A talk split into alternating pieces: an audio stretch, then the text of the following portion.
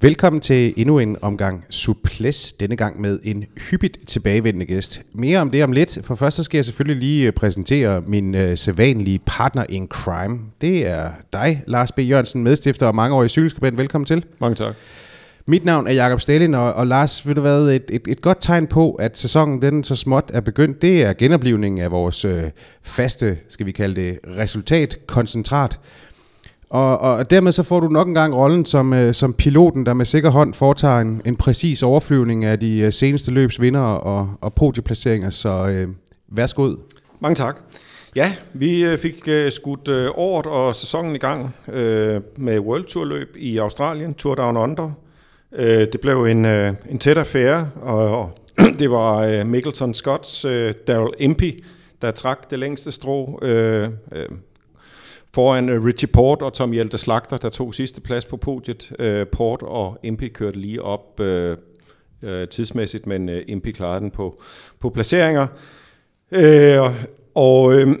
Så var der Cadel Evans Ocean Race, der blev vundet af Jay McCarthy. Det har også World Tour løbstatus, selvom det er et relativt nyt løb på kalenderen. Men der er en del rytter, der bliver hængende i Australien og lige tager det løb med, inden man vender snuden hjem over. I det franske løb, Grand Prix Marseillaise, der blev kørt her i weekenden, det er et 1-1 løb, og det er et løb, som har været kørt i en del år, vandt Alexandre Genis. Og hvis nogen tænker Grand Prix Mars, hvad for noget, og hvorfor skulle jeg egentlig bekymre mig om det løb, så vil jeg da sige, at det har en lille smule dansk affinitet, fordi Johnny Wells vandt i 87, og Jakob Pihl vandt i 2001, og Nicky Sørensen har vundet i 2005, så danskerne har sat en lille smule præg på det løb gennem årene. I Argentina blev der kørt Vuelta a San Juan, om det vil jeg ikke sige så meget andet, end at det blev vundet af den lokale matador Gonzalo Najar fra et meget lille og ukendt kontinentalhold. Han vandt foran den spanske veteran Óscar Sevilla, som Brian måske kender fra tiden på T-Mobile. Det er en af mine gamle rytter, ja. Det er det. Han stoppede måtte stoppe i 2006 på grund af en involvering i Operation Puerto. Det er sandt. Jeg har faktisk været lille sidespring til, da det hele det lukker til mobiler. Så var vi til politiafhøring alle sammen, hvad der var foregået, og Deutsche Bundeskriminalpolizei, og der blev så spurgt lidt ind til ham, mit forhold til ham, og som jeg kan huske, det tidspunkt havde jeg aldrig haft nogen cykelløb med ham, og jeg sagde, han talte spansk, jeg talte ikke spansk, så det var ikke det tætte forhold, vi havde. Og så politiet, så havde de et billede op af skuffen, hvor vi stod sådan arm i arm, et eller andet holdfoto eller et eller andet der, og mente altså, at vi havde været bedste venner der, og jeg var blevet rodet ind i Operation Puerto, noget mod min vilje, men en flink ung mand var han, men efter skandalen her, så røg han altså til Colombia og har været der siden. Ja, det gjorde han nemlig. Han gik faktisk i en form for landflygtighed i Colombia og fik kontrakt derover med diverse småhold, og han har sådan set ikke været tilbage på det europæiske kontinent siden. Men han Óscar Sevilla har så er faldet super godt til i Colombia, og der skete det, at han i 2008, da han var ved at køre Vuelta Colombia første gang, forelskede sig i en podiepige, som han bare måtte score simpelthen, og scorede. Og hun er så i dag mor til hans 2 børn. Det var også et sidespring. Ja, det må man sige. Men et fint lidt af slagsen, vil jeg så sige. Ja, og nu vender jeg tilbage til vores resultater her, fordi lige til allersidst, så vil jeg sige, at der også har været kørt en løbserie på Mallorca over 4 dage, hvor vi så John Degenkolb tilbage i sejrherrens rolle, da han vandt 2 af afdelingerne dernede. Tim Wellens tog sig yderligere en sejr, og Tom Skøjens teamkollega med John Degenkolb, og altså Niklas E. og Mads Pedersen, vandt også en etape til Andrax i øvrigt, som mange danske motionister vil kende, når man er på de kanter. Og det var resultaterne for den gang. Sådan der. Vi fik jo faktisk også lige dagens gæst med flettet ind her, men tillad mig lige at præsentere sådan rent formelt. Fordi som jeg jo sagt, så er det en god ven af huset, der er på plads her i studiet i det københavnske nordvestkvarter. Det er Brian Holm, sportsdirektør på Quickstep gennem mange år, og ofte vil du også høre hans sprøde stemme som kommentator på Eurosport. Velkommen til dig, Brian, sådan helt formelt. Jo, tak. Godt. Vi skal tale Quickstep, vi skal tale jeres nyligt overståede træningslejr, der jo havde dansk besøg. Vi skal tale sæsonforventninger og også lidt om dit eget program her i 2018.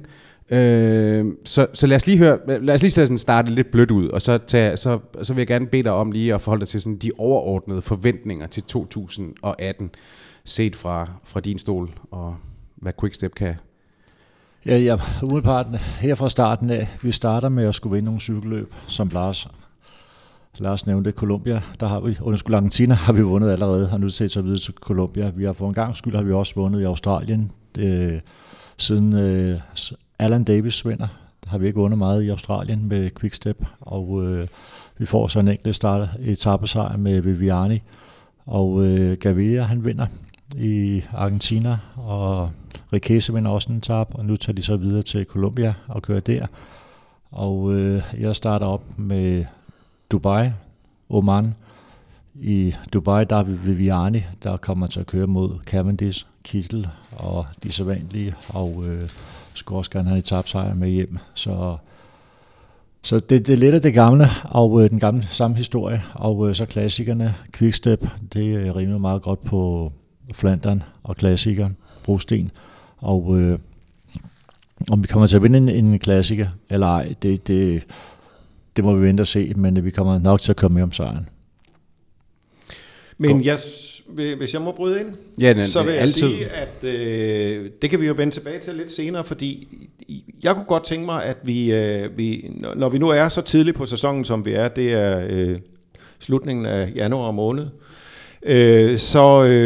så kigger vi lidt på, hvad er det, der foregår på nuværende tidspunkt af sæsonen. Ja, der er blevet kørt lidt løbhister her, nogle løb, som vi sikkert lykkeligt har fortrængt om 3-4 måneder, ikke for at nedgøre det mere end det. Men det, der i virkeligheden foregår her, er jo tit, at der er masser af træningssamlinger. Det er i hvert fald nu, man kan se resultatet af de der træningssamlinger, I har været på. Og jeg kunne godt tænke mig at få belyst lidt, hvad er det, der foregår, når holdene sådan i begyndelsen af året og sæsonen samles og laver de første træningssamlinger? Hvor meget er rent social get-together? Hvor meget er regulær træning? Hvor meget er planlægning af logistik og løbsprogrammer og sådan noget? Hvad er det, der egentlig der foregår? Det kunne jeg godt tænke mig at få en fornemmelse af. Ja, først og fremmest man har altid sagt, cykelsporten, en god sæson, den starter jo faktisk om vinteren. Så sæsonen 2018, den starter så i oktober 2017. Det første møde, man har hele holdet, det er omkring medio oktober, hvor hele holdet mødes, og det vil sige, de er også de nye rytter, inden de kommer. Det er omkring, inden rytterne tager til Kina et par dage før mødes vi, så i Bruxelles. Hele det nye hold, og dem der er tilbage det gamle. Der bliver prøvet tøj, der bliver allerede taget de første billeder. Vi diskuterer allerede rytternes program foråret efter i oktober.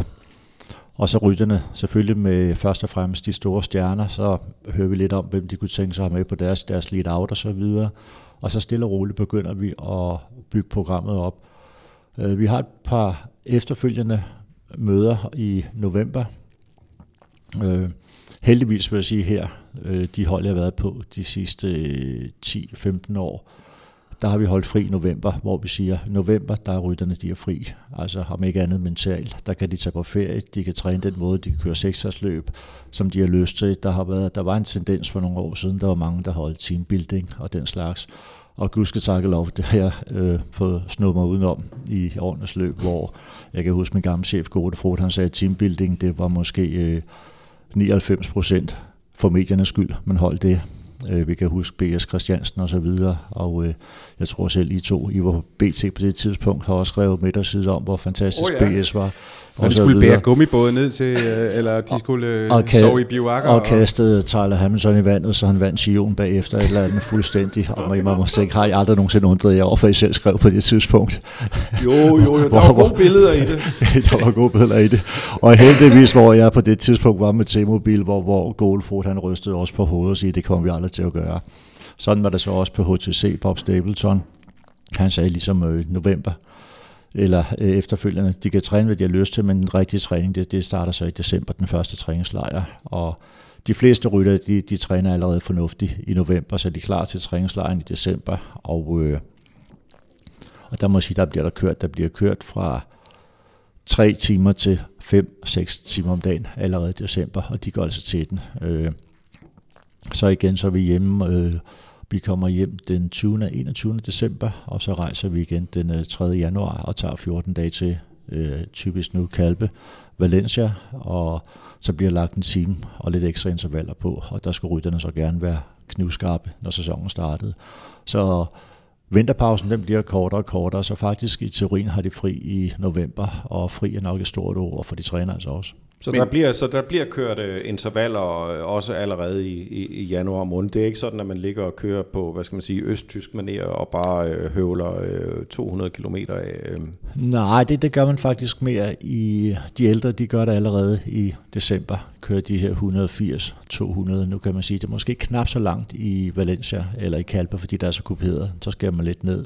Og intervallerne, de er der. Det er så, når man kører op ad Kolderat og bestigningerne, de hedder dernede. Mm. Så jeg tror, at der langt og langsomt, det lyder som om det er meget nemt, men langt og langsomt, det går faktisk temmelig hurtigt. Jeg kan se, når vi deler gerne, kører vi 2, 3, 4 grupper, og der kan jeg se, når vi henter de mindre hold, kontinentale holden dernede, så vores rytter, de kører 3-4 kilometer hurtigere i timen. Det går stærkt. Men er det sådan, at holdet bliver splittet op, sådan at der er nogen, der er en klassikertrup, der kører et specielt program, og en etapeløbstrup, der kører noget andet? Lige præcis. Der bliver splittet op, så der er bestemt de rytter, som der skal toppe i april, og vi talte lidt om det før, de unge danskere, der har været med, og udlænding og så videre, de får så bare generelt hver dag den nemmeste gruppe at køre rundt med, og selvom det er den nemmeste gruppe, så kører de altså alligevel. Og det er jo også stigninger dernede, de fleste, de kan køre 200 km uden problemer på flade bane, det er på bakkerne, det går ondt. Mm. Men altså man kan sige, der kommer nogle naturlige progressionsintervaller på bakkerne, eller på stigningerne.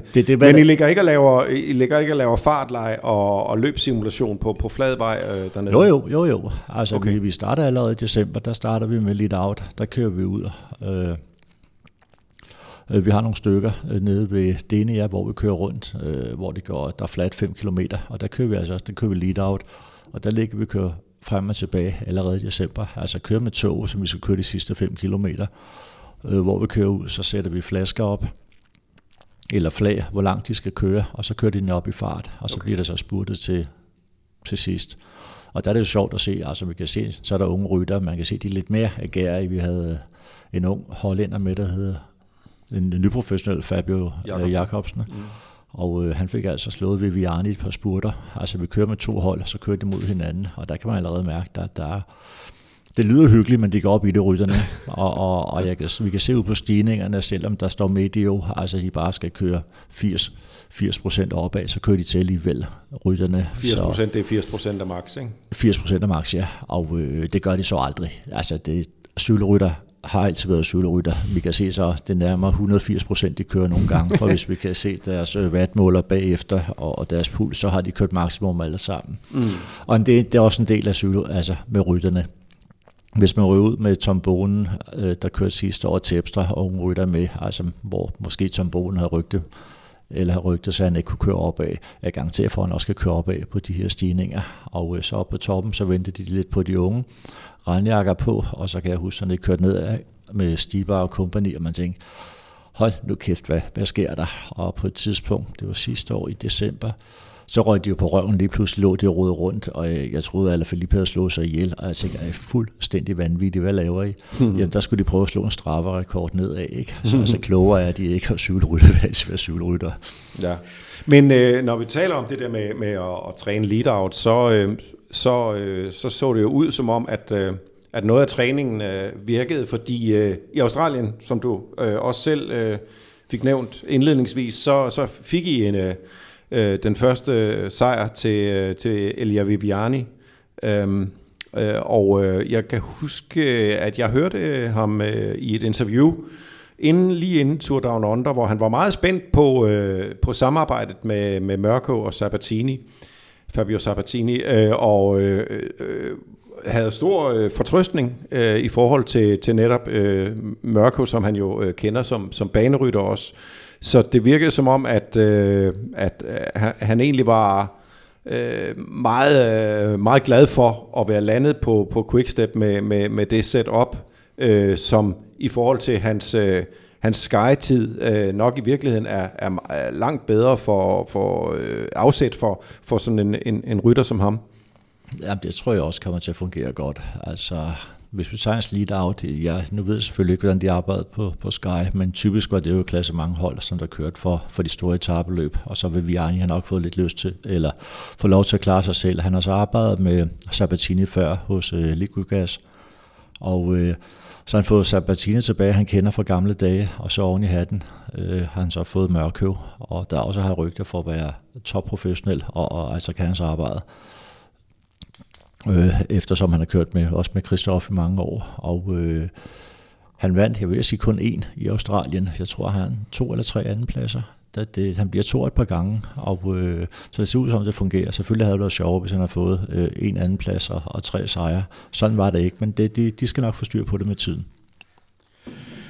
Jeg skal lige vende tilbage til den her til træningslejren, den seneste I havde her i Kalbe i begyndelsen af januar, fordi der havde du så 2 danskere med på den her træningslejr.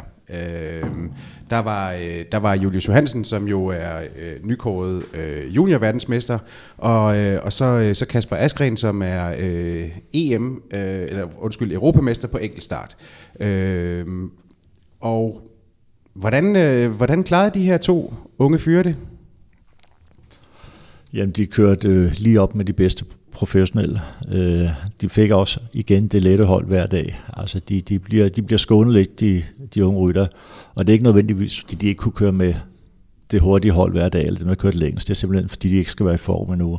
Jeg talte både med Christian Andersen fra Kolokvik og Riis også, han siger, hold, pas nu på dem, ikke? Der er en grund til, at de kører alt for mange intervaller. Så de kørte godt, og hvad hedder han ikke, De La Cruz, vi har Nicolas Mars. Nej, undskyld, Laurens De Plus kom over til mig på et tidspunkt, og meget uaffordret, Jesper Warg var dernede i øvrigt, der også agerer manager for Julius Johansen. Og så kommer det plus over, og der siger han til mig, at ham der Julius, han vidste ikke rigtig, hvem det var. Han siger, at han kan køre på cykel, og han er en god dreng. Altså, han passer godt ind på holdet. Så allerede der, det er sjældent, der kommer en anden rytter og roser nogen uopfordret, men han sagde, at han passer godt ind. Han snakker ikke så meget, og det kan de gamle, ikke fordi han er så gammel, Laurens De Plus, men han siger, han passer meget godt ind på holdet. Folk, der snakker alt for meget af starten, de har måske lidt svært ved at få fodfæste, så de kan godt lide det ydmyghed hos de unge rytter, og ham var de begejstret for. Og så ved jeg godt, så tror jeg, den stak lidt af i pressen herhjemme med, jeg tror, måske lidt min egen skyld, jeg fik sagt, at vi gerne vil have ham på holdet. Og det er jo sådan lidt, jeg har sandsynligvis sagt det, men hvis jeg kommer en journalist, så spørger altså, hvad fanden skal jeg sige, jeg ikke vil have ham? Altså, du ved, man har det jo altid med rosrytterne, altså, så hvad var alternativ? Og så tror jeg, så gik den lidt i selvsving herhjemme, han næsten havde skrevet kontrakt med holdet. Der er vel stadigvæk det at sige. Og jeg tror mig, det har aldrig været på tale. Altså, de med, vi havde Jonas Gregor med i december, og vi har haft samtlige træningslejre hver år, har vi haft unge rytter med, det har vi altid 5-6 rytter med, har vi med hver gang, og de har alle sammen været verdensmester eller andet, og det er altså ikke alle sammen, at vi skriver kontrakten med.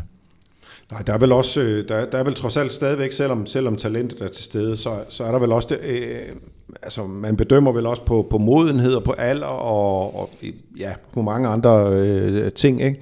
Og Julius Johansen er jo stadigvæk en meget ung fyr, og det vil jo være dumt, det har du jo selv prøvet med Rasmus Guldhammer, og at få en mand over sådan for tidligt, kan man sige.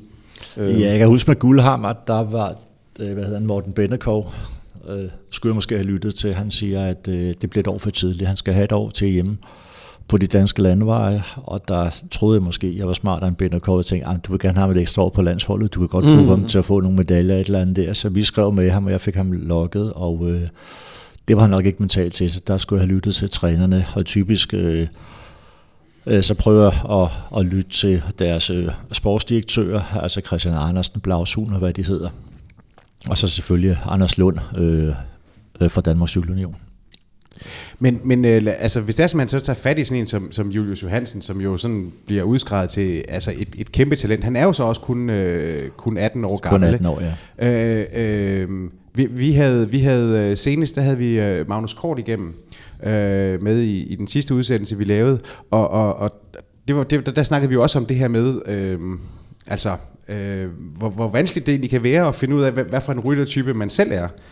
Fordi Magnus, han troede jo, at han skulle køre klassement, da han var ung rytter, og det udviklede sig i en helt anden retning. Har du noget indtryk af, i hvilken retning Julius kommer til at bevæge sig? For at være helt ærlig, ingen idé. Altså, hvis jeg skulle give et bud her nu, så vil jeg sige den her Cancellara-type, altså allrounder, der kan lidt af være, der vil kunne køre Flandern og nogle gode enkeltstarter. Men det er meget, meget svært. Det er jo det, vi holder en eller to gange om måneden. Der holder vi, er jeg ikke i Bruxelles, så har vi Skype-møde, hvor vi taler rytterne igennem. Og ligesom med Kwiatkowski i starten, måske den her type, man sidder og tænker, hvad pokker kan vi bruge ham til? Han passer ind alle steder. Han kan vinde Liège, Amstel, Flandern, måske Tour de France. Og nu kan rytterne jo ikke køre stærkt alle steder. Så de der multitalenter, de der komplette cykelrytter, de er svære, og man skal ligesom finde ud af, hvor de passer ind. Og der er Julius, det kan godt være et problem at finde ud af, hvad han i virkeligheden er bedst til. Hvad som, altså... Undskyld, jeg afbryder.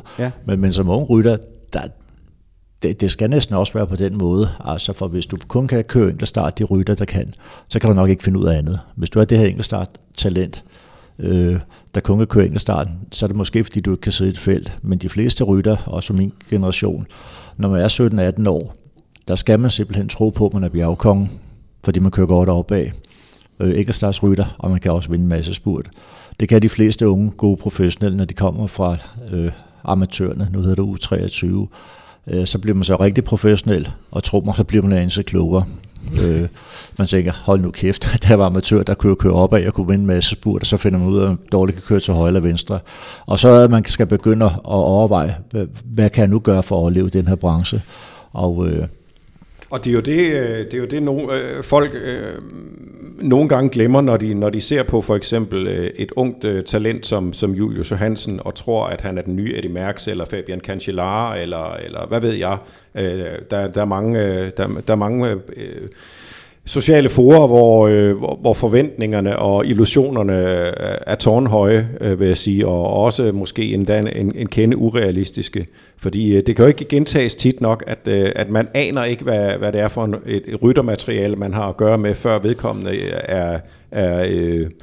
er gået over som senior og som professionel i øvrigt. Nej, og så kan det være, at han har... fra han var 14 måske til nær 18, han har levet som fuldtidsprofessionel, og han har fedtprocent på 3, fordi han har simpelthen levet som en munk.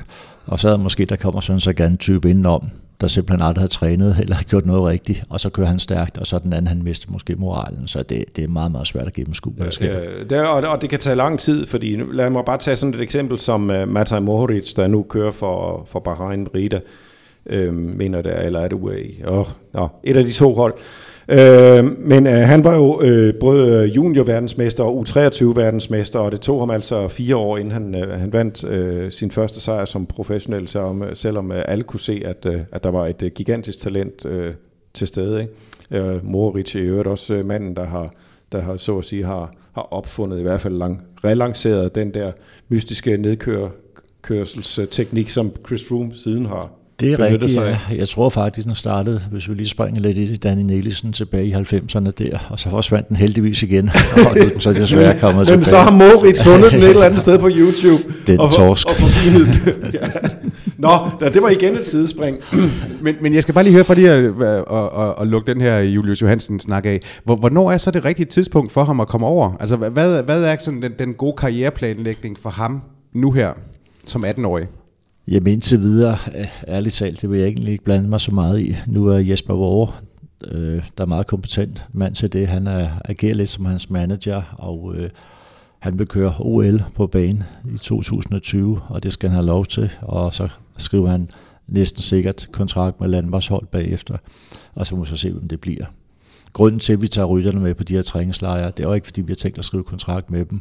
Det er simpelthen, fordi vi har plads, vi har økonomi til det, og så for at få give de unge knægte en chance for at prøve at leve som professionel. Bare 10 dage. Ja. Men ellers, er det så er det din vurdering nu her, at det er blevet sværere at få plads for de unge talenter? Altså, I er jo også gået ned i antallet af ryttere på kontrakt. Lars, du lavede en optælling her i før nytår, hvor vi jo prøvede at tælle op, hvor meget eller hvor mange arbejdspladser der var forsvundet på øverste niveau, og det var dog en del. Det var cirka omkring 100. Nej, men det er det ikke. Det er, var det 60 eller noget i den stil? Det er cirka 60, ja. Men procentuelt var det dog en ret markant nedgang, altså 60 færre arbejdspladser på øverste niveau. Hvad, Brian, er det sværere? Eller tager man færre chancer i dag? Nej, men ikke desto mindre. Altså, chancer har man så aldrig taget. Altså, man prøver at få de bedste talenter, og... men det har selvfølgelig ikke gjort det nemmere. Altså, hvis der omkring 20 hold... der skal ned med, lad os sige, 4-5 rytter hver, så er det klart, så er der færre pladser på holdene, og selvfølgelig så skal de igennem et nåleøje, de unge mennesker. Man kan så sige for danskerne, altså de kører så sindssygt stærkt, danskerne, og de har de har jo et rygte udlandet for næsten at være sådan statsamatører, som der kører, og som rytter siger, at danskerne de er verdensmester hele tiden, de vinder alt, ikke? Og det gør det måske svært for danskerne at komme ind. Altså, der er jo sindssygt gode. Altså, en mand af Kasper Asgreen, at han ikke er professionel endnu, det virker underligt. Altså, han er stadigvæk europamester på enkeltstarten.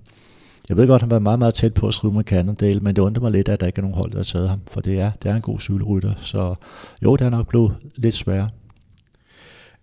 Fordi hvis det er sådan, man ser på jer, som i dag, så I har jo skåret sådan fra 30 til 27 i den her sæson. Og hvis det er sådan, vi så vender blikket lidt mod dine forventninger til holdet sådan helt overordnet, så kan man sige, at det er jo også nogle relativt tunge drenge, som har sagt farvel til jer. Altså man kan sige, at Trentin, han noterede sig for 7 sejre, og herunder 4 i Vueltaen.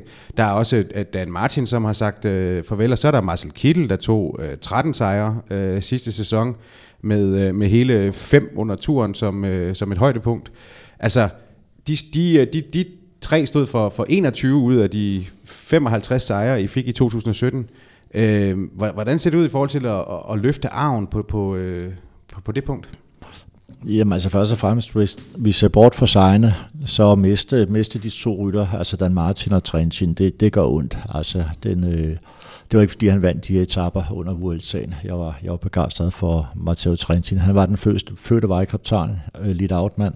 Han var en rytter, som der altid bevarede roen. Lige meget hvor kaotisk det var, så var han iskold. Når vi sad med spurterne, så er der ham, der sagde i radioen, så kører vi. Altså når der manglede om, det var 2,5, 2,4 eller 2,8, så er der ham, der havde fornemmelsen af, at nu kører vi så frem. Og Dan Martin, han var rollemodellen for alle de unge ryttere. Altså han var rytteren, der faktisk levede som en munk. Der kom også med en fedtprocent på 3. Han går hjemme en måned, og så kom tilbage, og så lavede resultater i Katalonien rundt, Paris-Nice, og... meget, meget, meget ydmyg Dan Martin, en rytter, som der faktisk aldrig rigtig har fundet ud af, han var en superstjerne. Altså han simpelthen behandlet og folk omkring sig med respekt. Man siger mange, de største stjerner, det er tit ofte dem, der ikke har resultaterne. Mange af de mindre rytter, og med den der palmarès, alle de løb, som Dan Martin har, Der overraskede mig gang på gang, hvor ydmyg han faktisk var om sit arbejde. Og et eksempel er, de fleste rytter, de har da noget stramt med journalister, interview. Dan Martin, ham kunne man ringe 5 minutter før, eller lad os sige, Martin kan der komme, eller Dan kan der komme ned om 10 minutter, der står en journalist. Kan han ikke lave et hurtigt interview med dig, inden vi kører med bussen? Jo, så kommer han ned 5-10 minutter før. Og det kan man ikke med mange rytter nu til dags. Så det var en fornøjelse at arbejde med dem, og de bliver savnet. Og sejrene, det tror jeg nok. Jeg tror, Viviani, han skal nok komme til at vinde, hvis Alaphilippe, han ikke brækker arm og ben igen, så skal han også vinde lidt mere, han gjorde i fjor. Så det tror jeg nok, vi skal komme efter. Men hvis altså man ser på det, så er der vel ikke sådan entydige erstatninger for især Trentin og Dan Martin? Altså, Nej, det er der ikke. Altså, vi håber lidt på, at Bob Jones han ryger næste niveau op under Tour de France. Men der sker jo dem det. Altså, vi har vores budget, og jeg tror selv, det var en erfaren her, som Bjarne Riis han sagde til mig, jamen Brian, jeres hold virker ikke lige så stærkt, er der blevet skåret ned. Jeg siger, Bjarne, alle mennesker, du spørger, du ved jo godt, når man har så meget succes på et cykelhold, hvad sker der så? Så bliver rytterne dyre. Det var det samme med HTC, det vi lukkede. Rytterne blev så dyre, vi ikke havde råd til dem mere. Vi får ikke proportionelt større budget ud af det, når man vinder så meget. Og vi har haft stor succes, så når der kommer nogen og tilbyder, det var måske ikke Trentin, men Dan Martin og Kittel, så meget mere i løn, jamen, så skal de selvfølgelig skifte. Og så kan man sige, så må vi så se, hvem er de næste rytter i rækken, og så tager vi dem, og så prøver vi efter bedste evner at gøre dem til nogle gode cykelryttere. Og der vil jeg så sige, at der har I jo sådan set, der har I noget af materialet. Altså, vi har lige den her ombæring ikke lige nævnt Fernando Gaviria, som var ude en del af sidste sæson, og som jeg tror, nu røg han så på røven i Argentina og måtte udgå af løbet efter at have vundet en etape derovre. Men han kan jo, ham er der jo et gigantisk potentiale i. I har jo stadigvæk Philippe Gilbert, men I har også en Yves Lampaert for eksempel, som vil kunne gå ind og bidrage med noget. Og så er der nogle af de helt unge og relativt upåagtede ryttere, som Maximilian Schachmann for eksempel er jo et talent. Og han, der røg det meste af sidste sæson også. Han brækkede anklen, kompliceret brud, så han var ude fra Polen. Ja, David Martinelli tror jeg også kan lave noget. Han er også en af de unge løbere, ikke? Der er Rémi Cavagna, ung franskmand, som jeg tror vil kunne udvikle sig yderligere. og Peter Vakoč, det kommer vi, når vi er tilbage til, som lige er kommet slemt til skade. En træningsulykke har også potentiale, så jeg synes, at stadigvæk at det er I har et hold, som kan udvikle sig, men det er selvfølgelig svært at skulle op og blive det mest vindende igen, kan man sige, som I har været siden 2012 til nu. Men med over 50 sejre om året. Men altså, der er trods alt stadigvæk gode vindende rytter på holdet, og man skal ikke glemme, at Trentin vandt meget sidste år, men han vandt også mere, end han plejer at gøre. Men jeg er der i øvrigt enig med dig i, at han er et tab for holdet, fordi han er en fantastisk intelligent rytter, og sådan en vil altid være svær at erstatte. Jeg kan huske, da han kom til holdet, han talte med vores pressechef, italieneren Alessandro Tenier. Han læste på et universitet op nordpå, og der havde han ringet til vores pressechef. Han var selvfølgelig talent, det var åbenlyst for de fleste. Og der siger han, hvis jeg skal være professionel, skal jeg køre for Quickstep, ellers så bliver jeg ikke professionel, så går jeg tilbage til universitetet. Så han vidste, hvad han ville fra dag et, og det fornemmer man på ham. Det er en rytter, der vil vinde. Men hvis det er sådan, at altså, det her med, at der bliver plukket succesrige ryttere fra jeres hold, det er jo ikke noget nyt. Altså, sådan har det været hele tiden. Det var hele strukturen i holdet med at opfinde de her. Der må man så sige, at der Patrick Lefebvre, han har været god at finde de her rytter. Han siger, husk, vi opererer ikke med superstjerner. Så kan man sige, at Gilbert en superstjerne. Det er også en rytter, der måske var i karrierens efterår, hvor han ikke rigtig vidste, hvad han ville. Og han ringer så også til til Patrick Lefebvre og siger, at jeg vil køre for Quickstep. Jeg er sådan set ligeglad med pengene. Jeg har bare kørt over for Quickstep, og Patrick han skriver så med ham, hvor ingen faktisk andre vil have ham. Han har også lidt ry for at være lidt besværlig at arbejde med.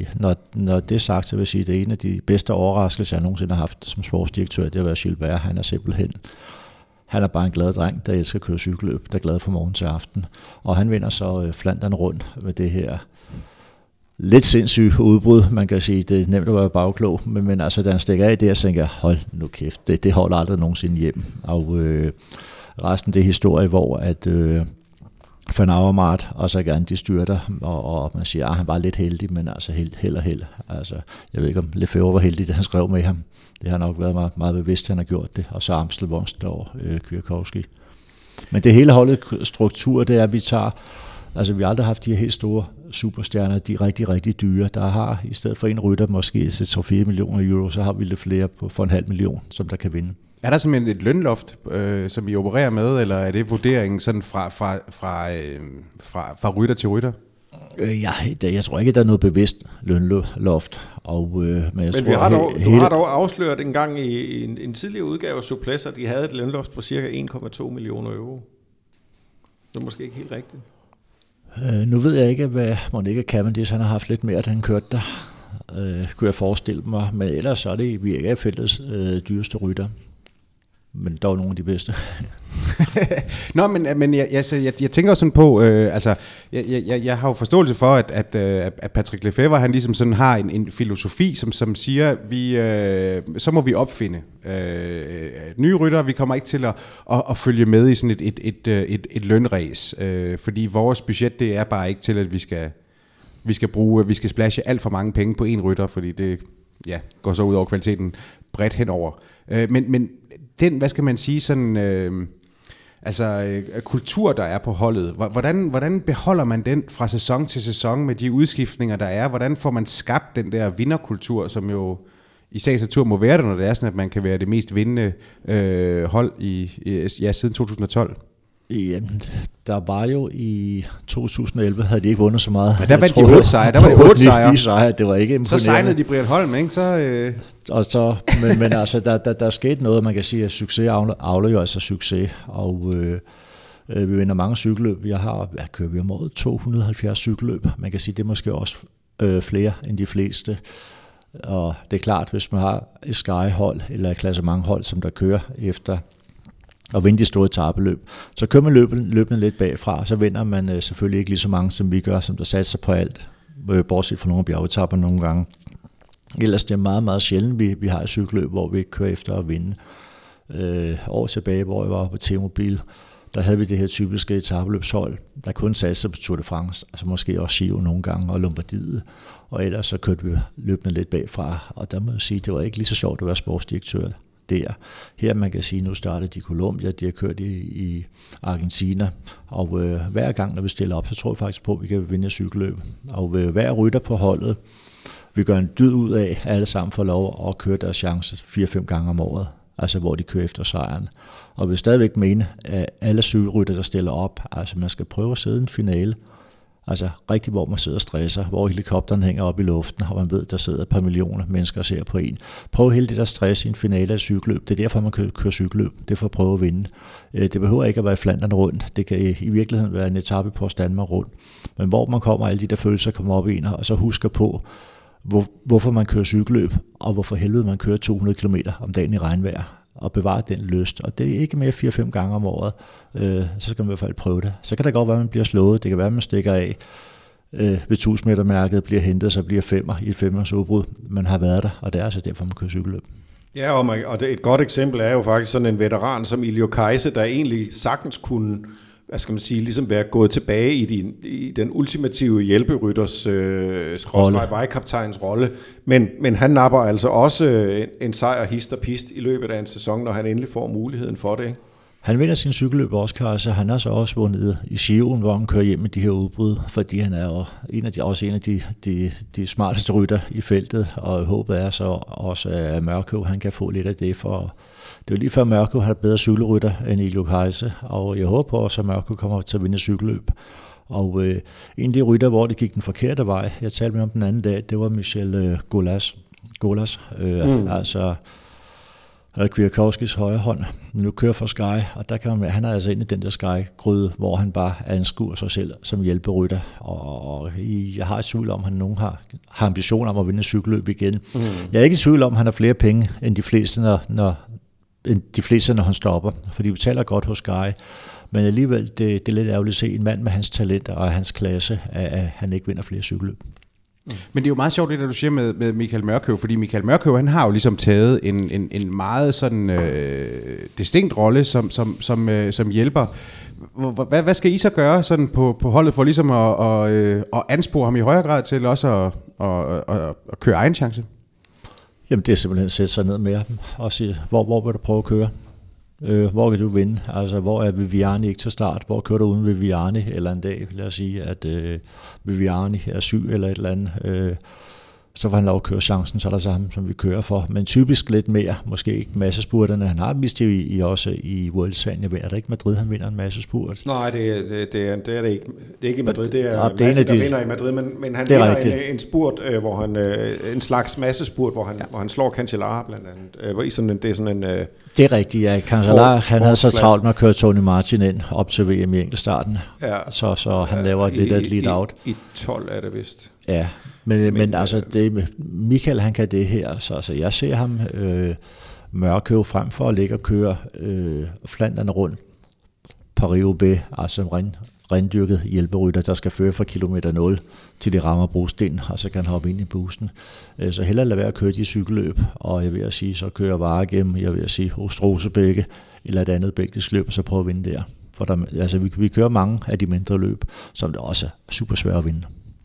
Det her med, altså den her, hvad skal man sige, på fodboldhold, der taler man ofte om det her med kulturbærere og sådan noget. Hvem er kulturbærerne hos jer? Jamen altså hele holdet, det kan man sige, det er jo bygget op om Patrick Lefevre.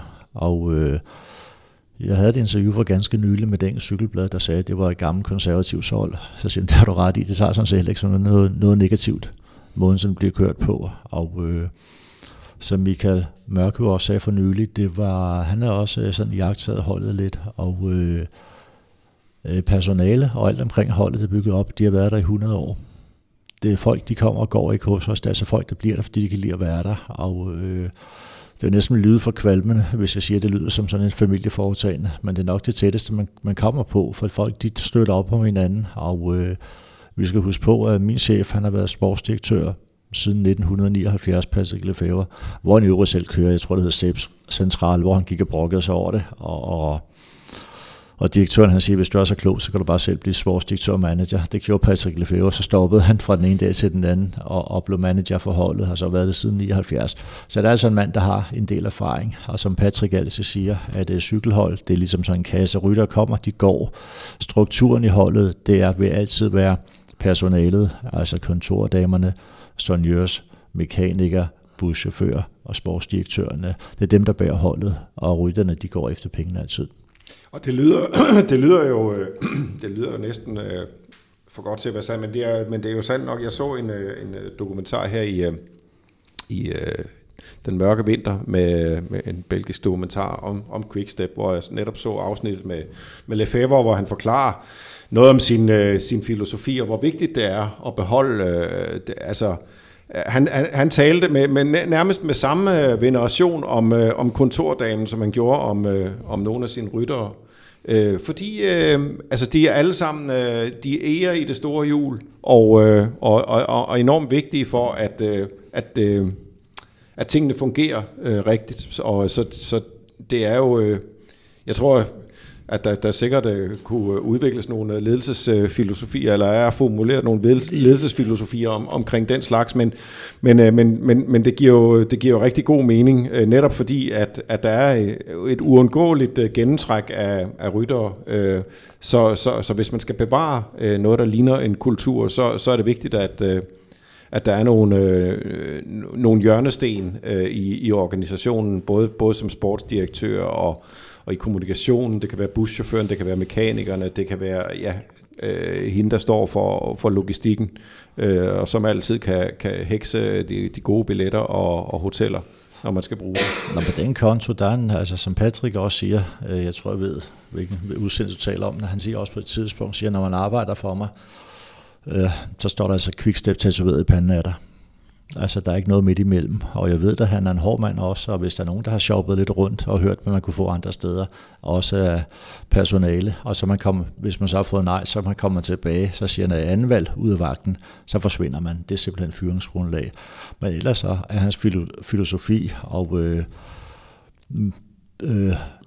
nogle gange, når han kommer udtalelser i pressen også, man kan sige, der siger der ofte sager, jeg har på nogle hold, hvor man siger, en ansats problem, altså hvad skal vi sige, personalets problem eller en rytters, det må aldrig gøre til holdets problem, så hvis de har problemer, må de klare sig selv, men hvor Patrick altid vil ligesom steppe op for sine ansatte, hvis der er problemer, så fyrer han dem aldrig, og jeg spurgte ham på et tidspunkt, der var nogle konflikter, han siger, tak skal der hen nu for den gas i præsten, og han siger, hvis jeg skulle rette mig efter præsten, så havde jeg ikke noget hold mere, de bestemmer ikke, jeg bestemmer på mit hold. Så han er på ingen måde konfliktsky, og han får da også sagt nogle sandheder nogle gange, og det er så en fornøjelse også. Når det er sådan, at du, lad os lige prøve at vende tilbage, du var lige inde på det kort, men din egen rolle her i 2018, er det business as usual, eller hvordan ser dit år ud? Jamen det minder lidt om det her Quickstep-program, jeg har kørt. HTC, der havde mere klassikere, det har jeg også håbet på her, men så endte jeg på et belgisk hold, der var masser af belgere til at tage sig af dem. Og så jeg starter... Der er en Wilfred Peters og Tom Steles og Rik van Slyke og Gert van Bond og så videre. Og jeg må sige efterhånden, så kan jeg heller ikke rytterne mere. Det er et par år siden, jeg har været der. Og belgierne, de kan dem jo som deres egen bukseloppen, så de passer meget godt til. Og så jeg lægger ud med, som de sidste 5 år med Qatar. Nej, undskyld, Qatar, Dubai hedder det nu. Dubai, og så videre derfra, så kommer Oman bagefter. Og så kører jeg så videre til Ardes, de franske cykelløb, som jeg faktisk også holder meget af. Været tidligere Tour de Haute var, og så videre i det sydfranske. Og så tager jeg op til Paris-Nice bagefter. Der har jeg skiftet lidt mellem... Paris, Nice, Tirreno, Adriatico. Jeg kan lige begge cykelløb, så det er sådan set, det er begge dele godt, uanset hvad jeg tager til. Og så er det de spanske løb, Katalonien, Pays Basque, og så er der årets højdepunkt for mit vedkommende, det bliver Californien rundt.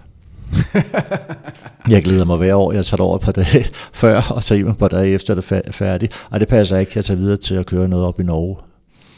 Lige fra Californien, og så er der Dauphiné, Tour de France, så er der Polen rundt, så er der et af de her Hammer Series i et eller andet østblokland, jeg kan ikke huske, hvor der er henne. Er det ikke i Norge?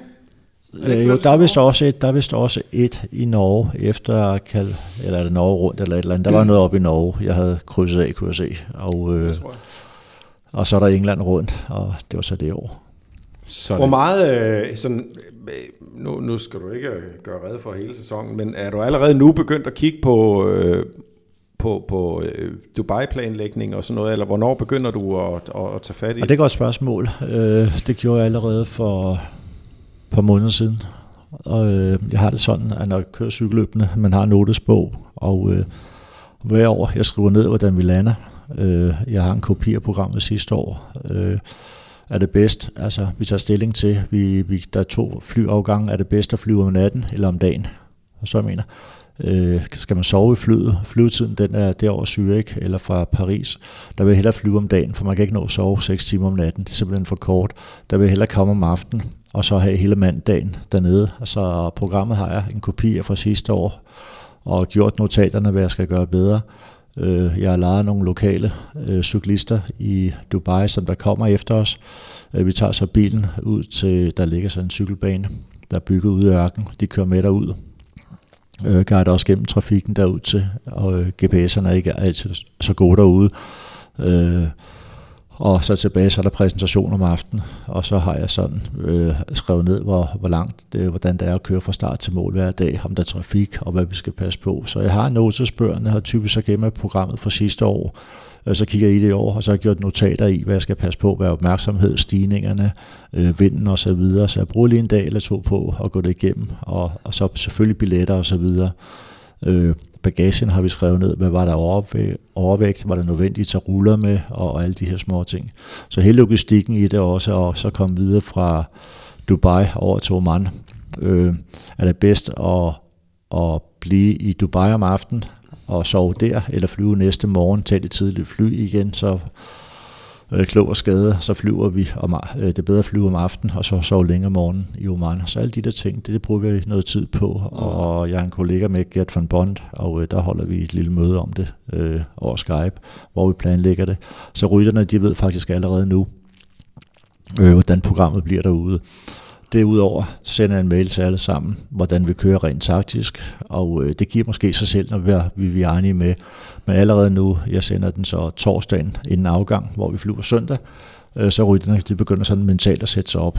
Og mange af cykelløbene, når de får, der får de også lov til at skrive, hvis de har nogle ambitioner.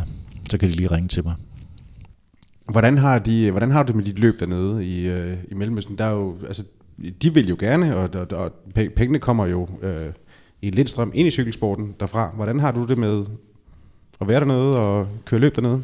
Jeg vil hellere til Kalifornien. Jeg har sgu ikke hjertet med i det nu. Det siger der varmt, men så vil jeg stadigvæk hellere til Kalifornien, eller til Skotland. Men altså, de har ikke kulturen, og det er noget helt andet, vi er vant til nu. Jeg kan huske indledningen her. Lars, han sidder og taler Grand Prix Marseillaise, eller hvad den hed? Marseillaise, ja. Marseillaise. Og de har jo ikke den charme, de har ikke det samme. Altså de her cykelløb, jeg har haft hele mit liv, hvor man går ned til permanencen dagen før i Frankrig, hvor man får en lille pâte de Richard, altså en lille panneau og pindemad og så videre, og møder de gamle. Altså dernede, man kæmpe biler, der er permanence, det er et kæmpe hotel, og alt er overdået, og cykelløbene, det foregår faktisk uden ørken. Og det blæser gerne, og man kører lige ud 120 km, så drejer man til højre, der står måske, i hele dagen ser man måske højst par kameler, eller et eller andet, og det er noget stramt, men det fungerer. De vil have styr på det. Det er RCS, og de er faktisk blevet gode til det. De arrangerer cykelløbene, altså også dem, der har Giro d'Italia og ASO, de havde Qatar, altså, de har så også Oman nu, mener dem, der har Oman, og de vil have styr på det. De første år dernede, der var lidt begyndervanskeligheder, det er klart, vi har ikke vores egne biler med, dem skal vi have leje derude, de står til rådighed, og det er ved at komme styr på. Små ting i starten, som tagbagagebærer. De første, vi fik derude de første år, der kørte vi ud. Vi kørte 5-10 kilometer, så røg cyklerne af. Helt lortet lå på landvejen, ikke? Og jeg kan garantere, at jeg får landvej derude, der er ikke et sted, man har lyst til at stoppe. Der kommer lastbiler, ikke? Og de grimme. Så hvad det hedder. Så det var lidt stramt i starten med de der, man skulle køre ud til starten i cortege, altså, og ham der førte, der var 120 biler, den der cortege, der skulle ud til starten, ikke? Og det gik... Oman, Muscat, gennem hovedstaden der, ikke? Og altså prøv at fare vildt dernede. GPS'erne duede ikke, og man fattede ikke de her skilte, der stod på arabisk, og så skulle finde ud til starten. Det var... Der kører man lige en halv time før, man normalt ville have gjort for at komme derud, ikke? Det var lidt en oplevelse. Det er også en af notaterne i bogen. Ja, men der er det faktisk, det er meget, meget vigtigt at skrive ned, altså de der ting, der sker, og køre efter ham, førerbilen, specielt i Oman, når man skal ud til starten, hvor man kører en konvoj, altså de går over for rødt, ikke? Og araberne, det ligger ikke i deres kultur at holde tilbage, så det er en oplevelse.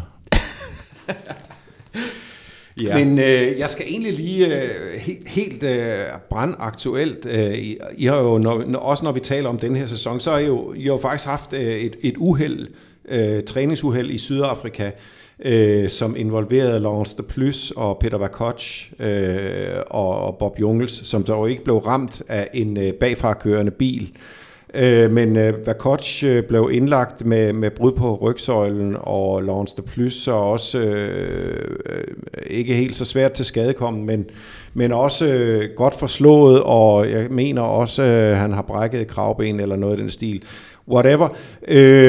Så er det jo et tilbageslag for holdet, og vel også, jeg så en video i går, Bob Jungels havde lagt ud, en meget tydeligt berørt og faktisk traumatiseret Bob Jungels, som appellerede til til bilister og også cyklister for den sags skyld om at vise hensyn. Og det er jo også et uheld, som kommer, kan man sige, med andre episoder, som for eksempel Team Sunwebs træningsuheld, hvor 5 ryttere bliver kørt ned i Kalpe faktisk. Vi mistede... det var sidste sæson. Ja, og vi mistede hvad hedder han? Scarponi selvfølgelig sidste år, da en bilist sad og så video eller rodede med sin mobiltelefon eller hvad han gjorde. Det var i hvert fald det, der var dødsårsagen, grov uagtsomhed. Og det er jo stærkt bekymrende egentlig, men udover hvad det betyder for jer rent sportsligt det her, hvad gør I så egentlig for at, kan I overhovedet gøre noget i forhold til ryttersikkerhed og sådan noget, når de ligger og træner selv? Ja, det er jo grunden. Nej, vi kan ikke gøre så meget.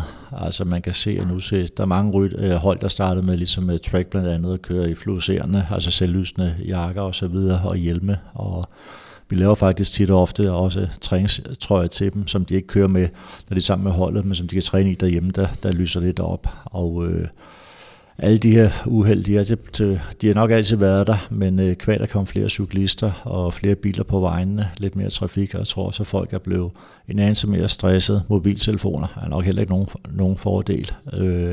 Det gør der flere uheld. Bilisterne bliver tit og ofte irriteret, det har det gjort alle dage, det er der ikke noget nyt i, og de kører nogle gange tæt på, de kan være irriterende, det kan cyklisterne også, men de her helt grimme uheld, dem slipper vi desværre nok aldrig for.